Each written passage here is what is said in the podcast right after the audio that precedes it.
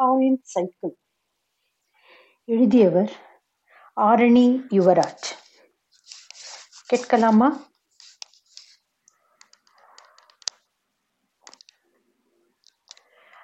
அப்பாவின் சைக்கிளை இந்த ஞாயிற்றுக்கிழமை கண்டிப்பாக விற்று விடுவது என தீர்மானித்து விட்டேன் விற்று விடுவது என்று சொல்வதை விட தள்ளி விடுவது என்ற வார்த்தையே சரியாக இருக்கும் என்று நினைக்கிறேன்.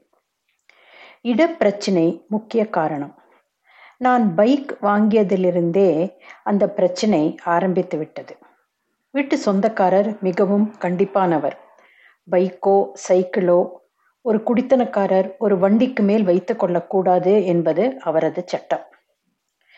பைக்கை கேட்டுக்கு வெளியே நிறுத்திவிட்டு சைக்கிளை உள்ளே நிறுத்திக்குங்க. இல்லைன்னா சைக்கிளை உங்கள் வீட்டுக்கு உள்ளேயே வச்சுக்கோங்க.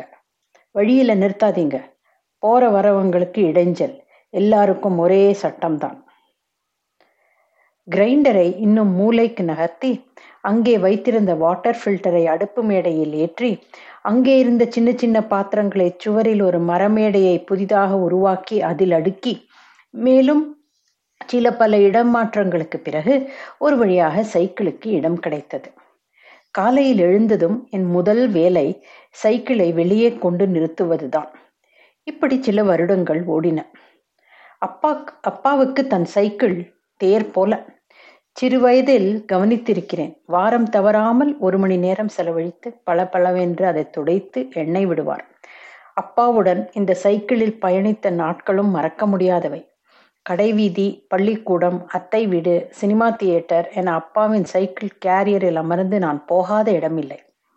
நான் கொஞ்சம் வளர்ந்த பின்பு அப்பாவின் சைக்கிள் இருந்தும் வாடகை சைக்கிளில் தான் ஓட்ட கற்றுக்கொண்டேன். வார வாரம் சைக்கிள் வாடகைக்காக அப்பாவிடம் காசு கேட்டு நிற்பேன். மறுக்காமல் கொடுப்பார். நன்றாக சைக்கிள் ஓட்ட பழகிய பின் அப்பா தன் சைக்கிளை எனக்கு ஓட்ட தந்தார். அரை பெடல் முக்கால் பெடலில் ஓட்டிச் செல்வேன்.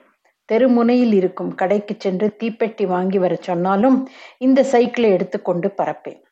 நாங்கள் இந்த வீட்டுக்கு வந்தபோது சைக்கிள் மட்டும்தான் இருந்தது. நான் கல்லூரிக்கு பேருந்தில் தான் சென்று வந்தேன். நான் வேலைக்கு செல்லத் தொடங்கிய பிறகுதான் தவணையில் பைக் வாங்கினேன். அப்பாவை பின்னால் உட்கார வைத்துக்கொண்டு ஆசையாக ஒரு ரவுண்டு வந்தபோது அப்பாவின் சைக்கிளில் நான் அமர்ந்து பயத்துடன் அப்பாவின் இடுப்பை கட்டிக்கொண்ட காட்சி நினைவுக்கு வந்தது. இப்போது அப்பா பணியிலிருந்து ஓய்வு பெற்றுவிட்டார் நூலகம் கோயில் கடைவீதி என்று எங்கு செல்வதாக இருந்தாலும் நடந்தேதான் செல்கிறார். சைக்கிள் வெறுமே இடத்தை அடைத்து கொண்டிருக்கிறது. அப்பா சைக்கிள் சும்மா தானே இருக்கு வித்து விடலாமே என்று ஒரு நாள் சொன்னேன். ம் விற்கலாம் தான். ஆனா பழைய சைக்கிள் என்ன பெரிய விலை போகும்? வர வரைக்கும் வரட்டுமேப்பா. நமக்கு இடம் காலியானா சரி. தேசிங்கு கடையில வேணா கேட்டு பார்க்கட்டுமா? ம் கேளு என்றார். தேசிங்கு வாடகை சைக்கிள் கடையில் விலை விசாரித்தேன். பழைய சைக்கிள் சார் மிஞ்சி மிஞ்சி போனா இருநூறு ரூபாய் தரலாம் என்றான். என்னது? இருநூறா? பார்த்து சொல்லுப்பா என்றேன். அதுவே அதிகம் சார். ரொம்ப பழைய வண்டி. இப்பெல்லாம் சைக்கிளை யார் சார் செகண்ட் ஹேண்டில் வாங்குறாங்க? என்றான். விலை மிகவும் அநியாயமாக தோன்றியதால் கொஞ்ச நாளைக்கு பேசாமல் விட்டு வைத்தேன். தினமும் வீட்டுக்குள் நுழையும் போதெல்லாம் சைக்கிள் பார்வையில் பட்டு உறுத்தி கொண்டே இருந்தது. என் மகள் அதன் மீது உட்கார்ந்து கொண்டுதான் சாப்பிடுவேன் என அடம் பிடிப்பாள். சாப்பிடும்போது சும்மா இல்லாமல் உடலை எக்கி ஹேண்டில் பாரை பிடிக்க முயற்சிப்பாள். அப்படியும் இப்படியும் அசைவாள். விழுந்து கிழிந்து தொலைத்தால் என்ன ஆவது என்று கவலையாக இருக்கும்.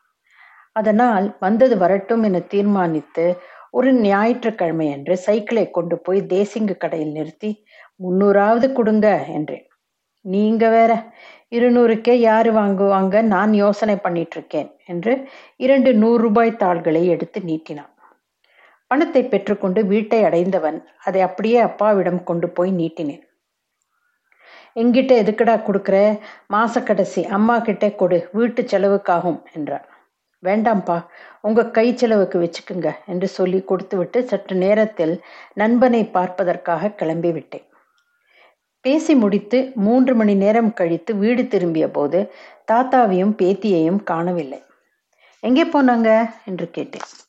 தெரியலை. மத்தியானம் சைக்கிள் மேலே உட்காந்து சாப்பிடணும்னு உங்கள் பொண்ணு ஒரே அடம். சைக்கிள் இல்லடி வித்தாச்சுன்னா கேட்கவே மாட்டேங்கிறா. மாமா தான் சமாதானம் பண்ணி சாப்பிட வச்சார் இப்பதான் எங்கேயோ கூட்டிட்டு போயிருக்கார் என்றாள் மனைவி. அவள் சொல்லி வாய் மூடவில்லை. தபதபவென உள்ளே ஓடி வந்தாள் மகள் முகத்தில் அப்படி ஒரு மகிழ்ச்சி. அப்பா தாத்தா எனக்கு புது சைக்கிள் வாங்கி கொடுத்தாரே என்று சந்தோஷ கூச்சலிட்டாள். பின்னாடியே நுழைந்த அப்பா அந்த புத்தம் புதிய மூன்று சக்கர சைக்கிளை தரையில் வைக்க ஓடிப்போய் துள்ளலுடன் ஏறிக்கொண்டாள். இனிமே நான் இதை ஓட்டிக்கிட்டே தான் சாப்பிடுவேன் என்றாள். என்னப்பா இது? இதை எதுக்கு இப்போ வாங்கினீங்க? வளர்ற பொண்ணு. ஒரு வருஷம் ஓட்டினா அதிசயம். அப்புறம் இது மூலையில இடத்தை அடைச்சிக்கிட்டு நிக்க போகுது. வேஸ்ட் என்றேன். அப்பா சில நொடிகள் மௌனமாக இருந்துவிட்டு பிறகு நிதானமாக சொன்னார் அப்படி பார்க்க போனா எல்லாமே விரயம்தான்ப்பா. ஒரு பொருள் உபயோகமாகிற காலகட்டத்தை விட அது சும்மா இருக்கிற கட்டத்தில் தான் நம்ம மனசு அதை அதிகம் கவனிக்குது. அது பொருளோட தப்பு இல்லை நம்ம பார்வையோட தப்பு. தனிந்த குரலில் சொல்லிவிட்டு அப்பா நகர்ந்து விட எனக்கு ஏனோ அவரை திரும்பி பார்க்க தயக்கமும் கூச்சமுமாக இருந்தது.